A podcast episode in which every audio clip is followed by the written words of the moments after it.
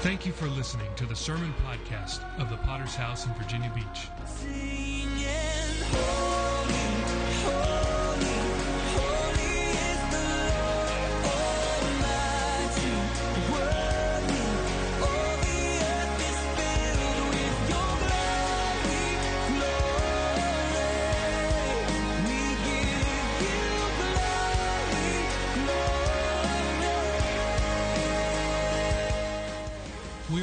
Church with a worldwide vision for winning souls, making disciples, and planting churches. We're a Pentecostal church affiliated with the Christian Fellowship Ministries. We hope you enjoy today's sermon.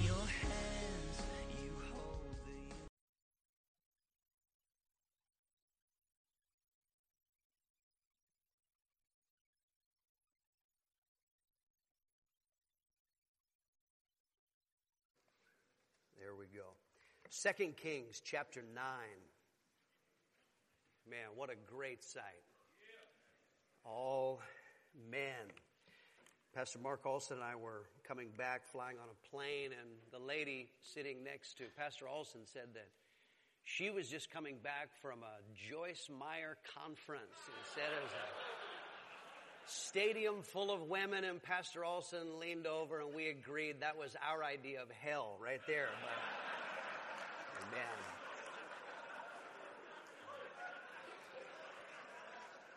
Second Kings chapter 9. Thank God. July of 2011, 48 year old Catherine Kieu Becker, she put sleeping pills in a meal and fed it to her 51 year old husband, whom she was separated from. He passed out, lost consciousness. She then tied his arms and legs to the bed with rope and waited until he woke up. And when he woke up, she screamed, You deserve it! And then took a 10 inch knife and cut off his penis. She then took the penis and put it in the garbage disposal and turned it on. How many want to cross your legs right now? At her trial, her husband said, She has murdered me, and my mental state may never be what it was before. And Becker was convicted and sentenced to life in prison. An assault on his manhood that has permanently altered his life. In the scripture that we're going to read, there are some men who have had their manhood assaulted, and the Bible calls them eunuchs. And Pastor Mitchell referred to eunuchs last night. There are some literal eunuchs in our story. But this is a great story to look at because it is a picture of a demonic strategy against men. That the devil's strategy, his intention is to wound your manhood.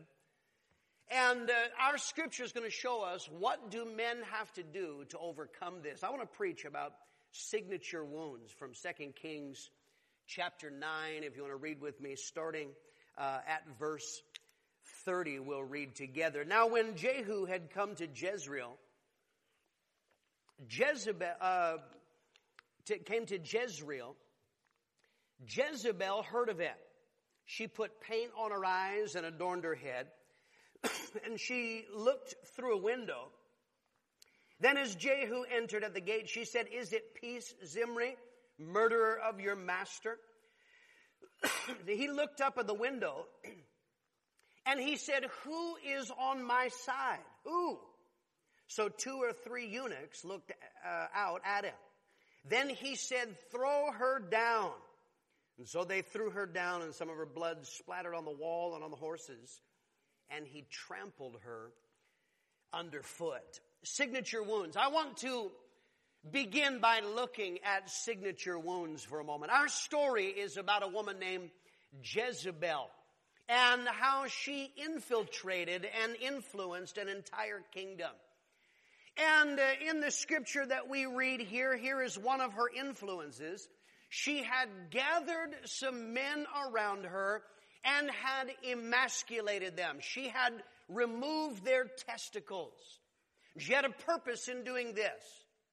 by uh, wounding them in this way, she can permanently alter them. She is going to put a mark upon these men that is going to last for the rest of their life. It is going to alter their entire outlook and their entire approach to life. That is a great picture of the devil's strategy against men because he understands this. The devil will target our manhood. He seeks to damage men in their ability to be men in order to alter them for life. I uh, titled this sermon Signature Wounds. There's a book by this title. And what it's talking about, a signature wound, is a wound that's common to many soldiers in a, in a certain era. World War One, the blistered flesh that came from mustard gas. That was the signature wound. World War II, it was petroleum burns uh, that uh, occurred in, in various uh, battle settings. But it is talking about that in the Iraq war, because uh, so many men were being blown up by IEDs, surgeons were astounded to see how many men were brought in whose genitals had been either blown off completely or severely wounded, and it called this a signature wound. Think about three signature wounds that men suffer. The first signature wound is the father wound. God has designed life to begin in the family and character is to be formed in the context of family. We learn identity and we learn value in the home. Literally, who you are and what you are worth as a man. God meant that to come in the home and primarily that is the job of a father. You gain who you are and what you're worth from a father.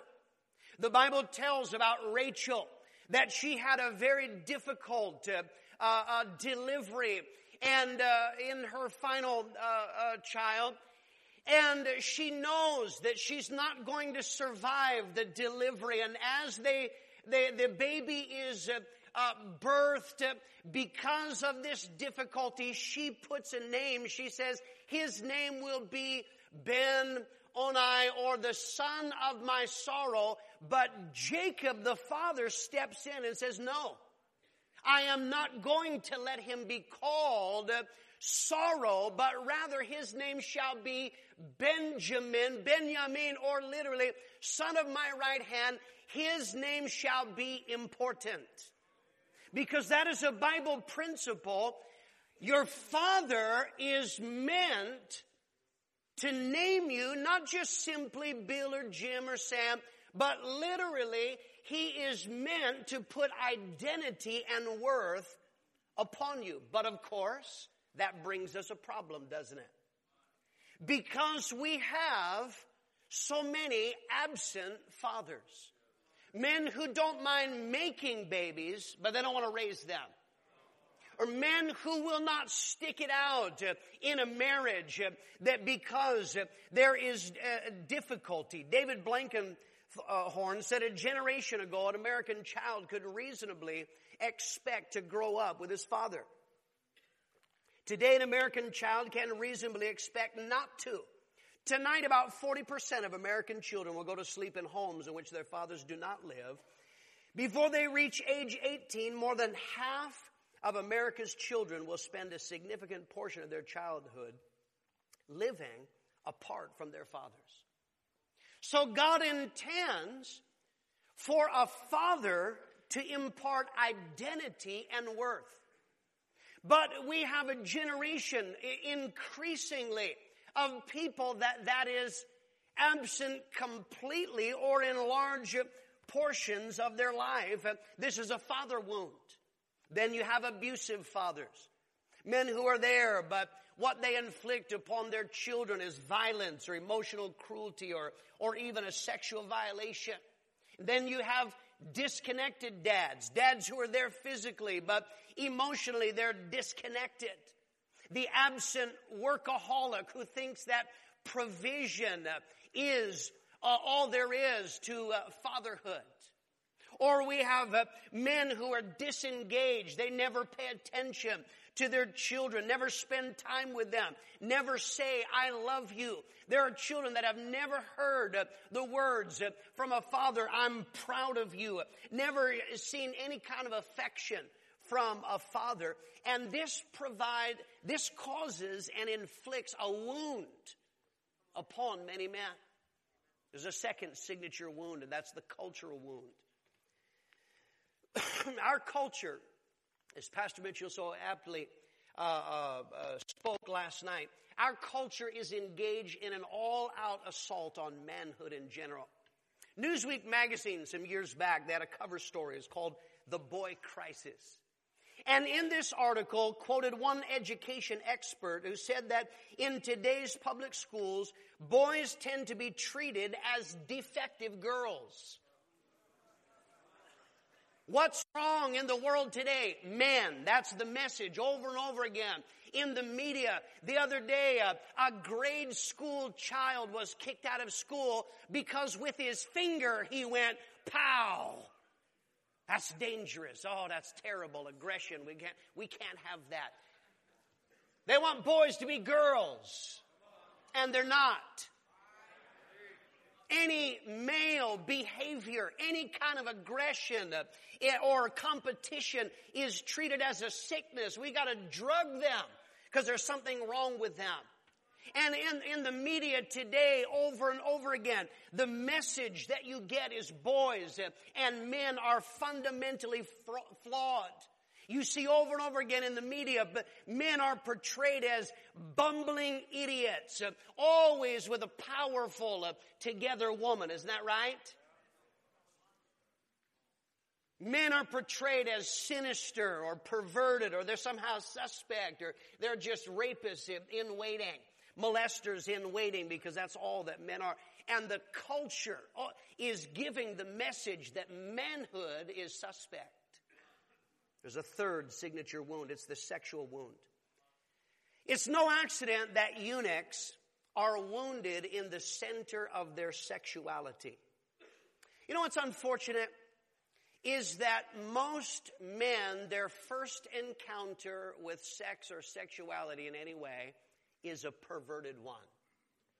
Their first encounter, understanding of sex came from pornography, molestation, rape, homosexuality, incest. This is their formative, this is their first encounter. And that is not an accident. That is a strategy from hell to mark men in the center of their sexuality, to wound them sexually. This produces numbers of things. It awakens sexuality before maturity. We live in a generation today that children are far too sexually aware, way too young. You see little girls, it's like, how do you even know to act like that? It attaches shame to sexuality. See, the problem is, the enemy's strategy is to cause a feeling that there's something dirty or forbidden about sex. This is the wound that he tries to put upon men. He tries to connect sexuality to unhealthy emotions and actions. You know, God designed sex. What emotion should you feel with sex? Love. The highest uh, uh, expression of love, the, the highest expression of commitment and joy and love. But the problem is, the devil wants to mark men sexually. The emotion that is attached to sexuality in many men is anger. This is what happens. You're angry, so you act out sexually. Depression. What do you do when you're depressed? You have sex or you look at porn. When you're afraid, what do you do? When you're, when you're not certain about your manhood, when some woman is attacking, what do you do? Then you prove your manhood in some way through sexuality. And that is so far removed from what God meant sex to be. There's a wounding in the sexual, uh, sexual realm. Then, of course, this gives entrance to demonic powers that enslave. Isaiah 49 24 says, Shall the prey be taken from the mighty, or the lawful captive, the legal captive be delivered? Here is the problem. It's not just something that happens to us or someone did to us. The Bible speaks about lawful captives. That we give the devil the legal right to enslave us in some way, and this comes from a sexual wound. It is not a mistake that the enemy of our souls tries to wound us sexually. These are signature wounds. Let's talk secondly about the damage of wounds. Because the enemy has very clear and deliberate aims. He's wanting to produce some things. The first damage of the signature wound is the damage of shame. Eunuchs, by and large, were mostly social outcasts. A eunuch was not somebody you invited over for dinner. They, this was not an, an, something that was acceptable. This is what the devil wants. This is why he wants to wound you so badly in these signature wounds is he wants to give you the message of shame. And the message of shame simply says this, there is something wrong with you. You don't measure up. You don't fit in. If people knew what you were like, they wouldn't like you.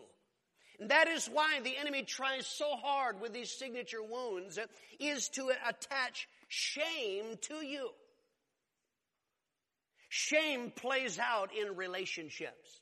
Deuteronomy 23 1, he that is wounded in the stones or has his privy member cut off shall not enter the congregation of the Lord. God says, a man who is wounded in his manhood, it is going to affect his ability to relate to other people. You have men that this is the problem with men who are wounded uh, with a signature wound. What they will do is they will pull away. They want to hide. They won't be real. They won't be honest with you. They will never speak about what their greatest fears or their greatest problems really are. Or else you have men that they go the other way, that in every relationship they want to dominate. There's a, everything's a conflict. Why? Because they want to prove I am above you. I do have worth. Why? Because there's a voice inside their head says you don't fit in. There's something wrong with you. Let's look secondly at the damage. Uh, there's a second damage. That's the damage of identity. See, eunuchs had difficulties in identity. Who are they? They're not quite men and they're not quite women.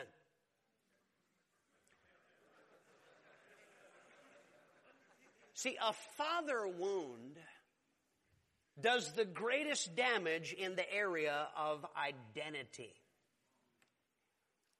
See, a father is the one who's meant to shape identity, and, and a father was meant to be the primary one. The Bible says, before Eve ever came along, God gave Adam a job, and his job was naming. He brought animals by and Adam identified them. Because that is the job of a man, of a father, is to give identity to his children and especially to give identity to his son. When that is wounded, when that is missing, it produces great confusion in identity. I had a man, a young man come and South Africa, a very tremendous convert. This man came to counsel with me one time. He had never known his father, had never met his father ever one time in his entire life. And he asked me a question one day. He said, Pastor Greg, who am I? Now, he was not asking, what's my name? That's not, that's not what he's asking. What a profound question. Who am I? Because he had never had identity put upon him. Now, the problem is if you do not have a father putting correct identity on you, you know what men do? You can't live like that. You go search for an identity. You seek to go find one. I moved to South Africa in 1997. I lived several years already in Australia. And at that time, I had no idea, who Tupac Shakur was. I didn't know who he was. But I had 10 Tupacs in my church.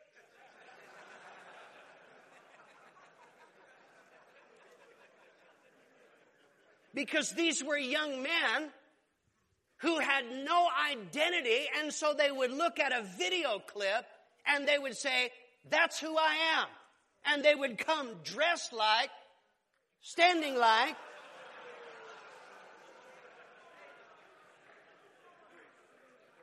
But then a movie star would come and he had a different identity. He was the scruffy, and now all of a sudden, no, they've got a new identity. Now they're scruffy man. But then there's some singer, and, and this is the problem, is that men, they think that identity is something that you put on like clothes. This is who I am. What, today? One day you're a rapper. Next day you're gangster. Next day you're movie star. Next day you're singer. Next day you're athlete. Because you don't know who you are. You're wounded in your identity. Men who have no identity, the problem is they seek a false manhood. There are men that their whole life is a constant effort to prove on the inside they don't feel like a man. And so their whole life is, I will prove that I'm a man. If you look at them wrong, if you cut into their lane too close, dude, it was a lane change.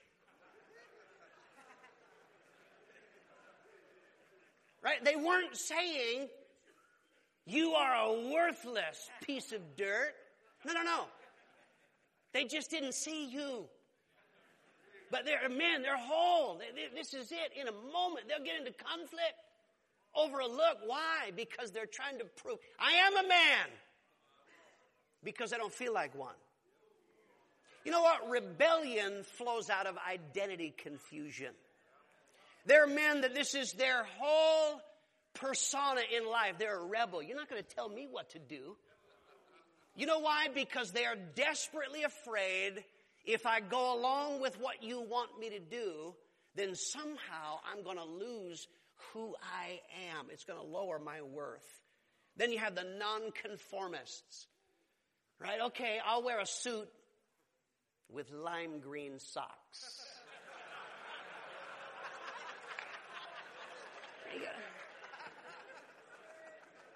What's up with that? That is someone, they don't know who they are. And they're desperately afraid if I conform and be like you or them, then I'm, I'm going to somehow lose who I am or who I'm trying to be.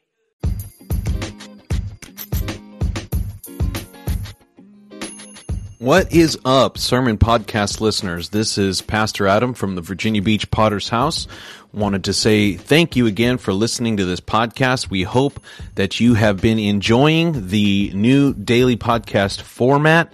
We have been doing our best to post a daily sermon, uh, either from our church or from around the fellowship. We want to ask a couple of favors of you, if you don't mind. First of all, if you are listening to this, make sure that you are subscribed.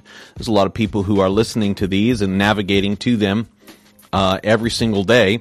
Uh, but it would be better for you and a whole lot better for us if you make sure that you are subscribed so that you get daily sermons delivered directly to your phone or your computer. Uh, the next thing I want to ask you to do is make sure that you leave us a review. We want to ask you if you are enjoying the daily podcast, fellowship sermons from around the world, please, please go and uh, give us a rating, give us a five stars. Uh, and if you enjoy this, we want to ask you to please share this.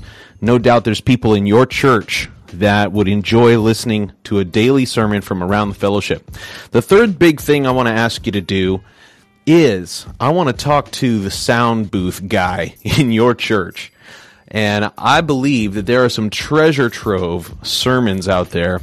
We've built a platform that uh, I believe we could use for the kingdom. And no doubt that there are some of you, you know somebody who knows somebody who's got about 10,000 sermons in the sound booth that they've been sitting on. Or, or maybe you've got a sermon that you think uh, would be great to share on this sermon podcast. We want to hear from you. We want to we want to get our hands on those uh, on those sermons so that we can publish them and we can get them out to the rest of our fellowship. So those are my big three requests. Uh, we want to say thank you again for listening. We hope you enjoy today's sermon. Thanks a lot, guys. Then, of course, there's the damage of domination. Jezebel surrounds herself with eunuchs. What's a eunuch going to do? Whatever Jezebel says. There are men that are here, you are literally dominated by women. Some of your whole life is dominated by the opinions of women. You know what? There are men here, the greatest fear in your entire life is displeasing your mother. You didn't have a dad. You're raised with a strong woman. She raised you. God bless her. Your greatest fear in all of life is that mommy should be displeased with you. And every decision in life is run by mama. Who you're going to marry? I don't like her. Okay, well, that's it. I'll find somebody else.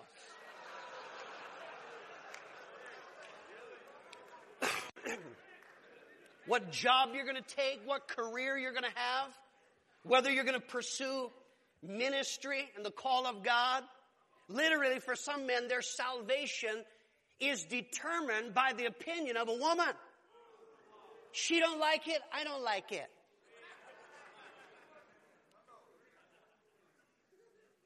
And then, of course, there are men that they literally are dominated by women sexually. You know, there are men that all of their life is all about female attention.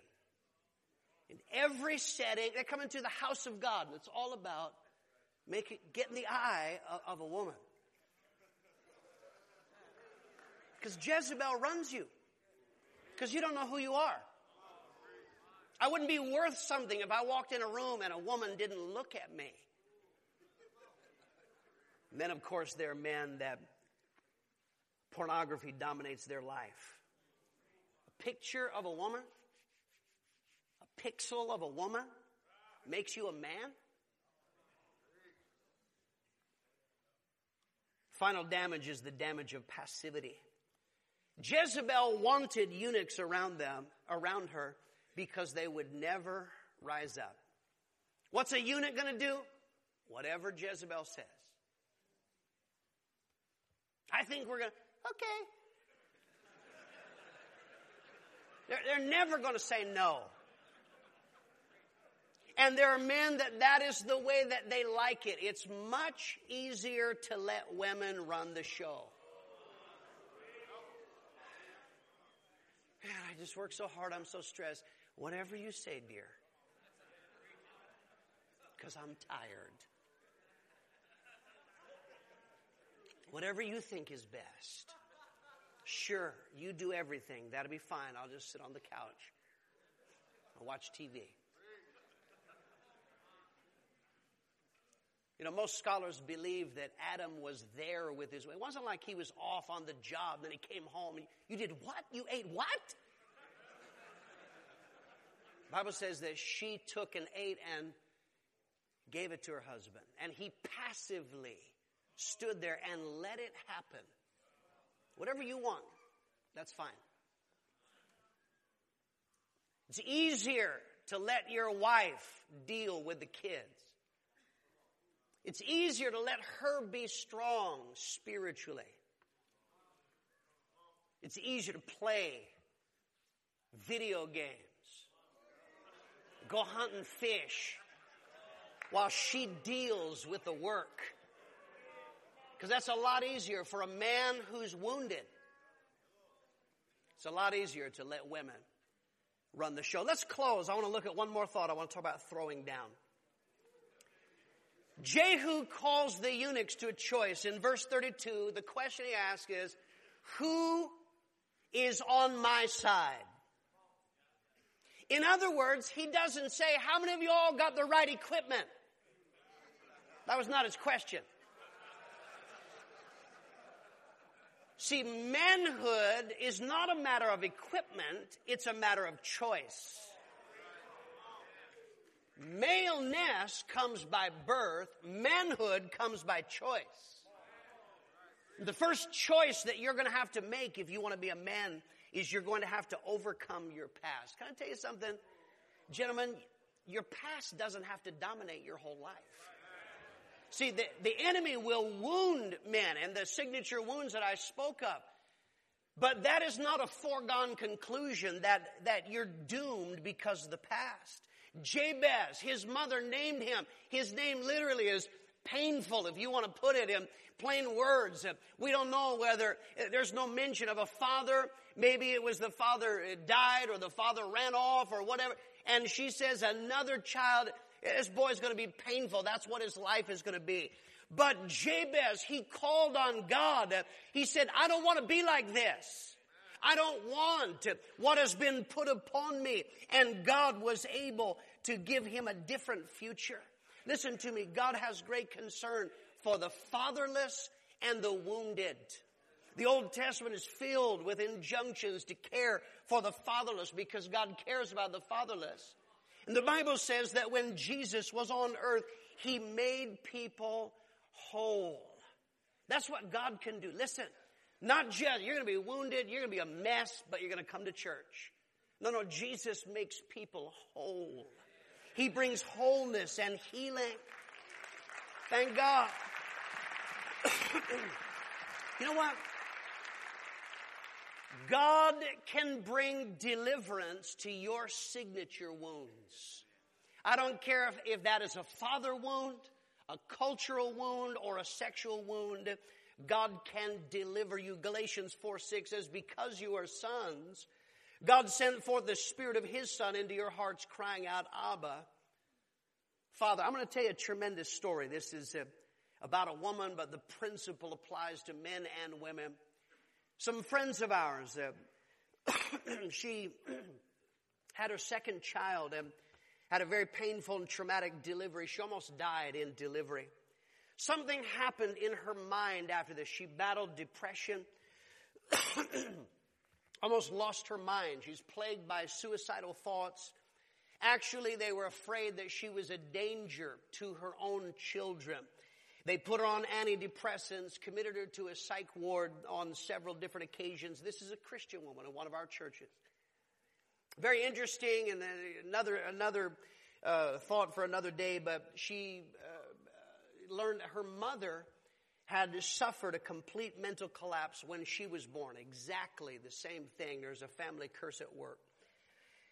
She gets pregnant a third time. And now the family are very worried. She kind of had some stability in her life. She's pregnant for the third time, and now they're like, great, what's going to happen when she has another baby? While she's pregnant, they had a revival in their church. She's sitting in her seat. The evangelist calls somebody else out on the other side of the, wasn't even talking to her. And he said something in the word that he was giving to this person, something about her being an unwanted child. And on this side of the church, when she heard those words, an unwanted child, on the inside, she said, that's what's wrong with me. I'm an unwanted child. And sitting at her seat, she cried out to God. She said, God, I don't want to be like this. And she said, devil, get out of my life. And God did a miracle. Her mind came clear. Thank God. A complete deliverance, gave birth to the third child, no problems. Her and her husband, they're out pastoring today.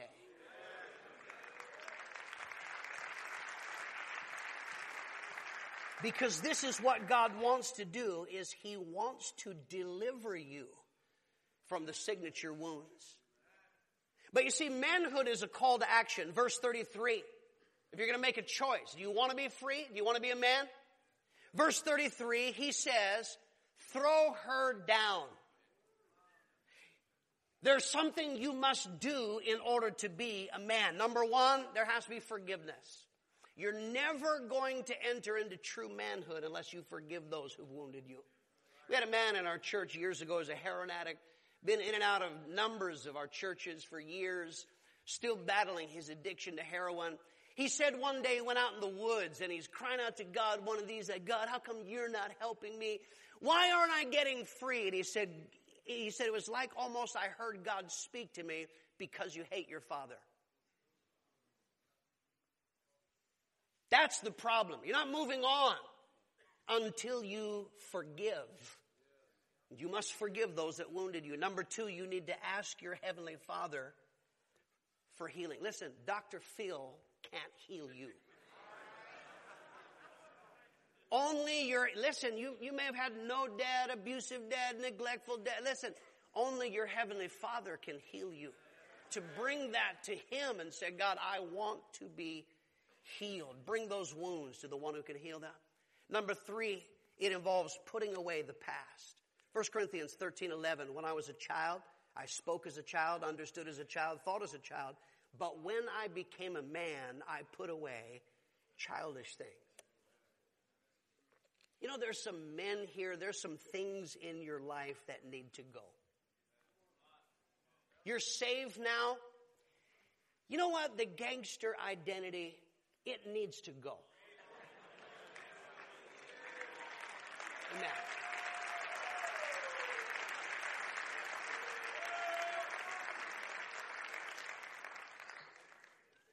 The little boy identity, it needs to go.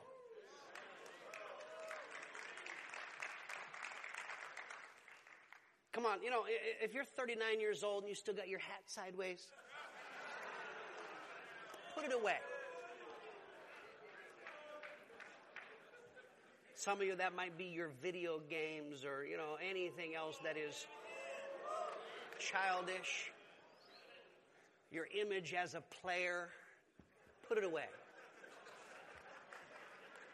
And finally, it involves taking responsibility. I close with this thought manhood pleases God. These eunuchs, here it is. He says, Who is on my side? Throw her down, and they did it. I want to tell you that pleases God. What happens when men will be men? Number one, it breaks demonic strongholds. Baal worship lost its grip in the nation that day.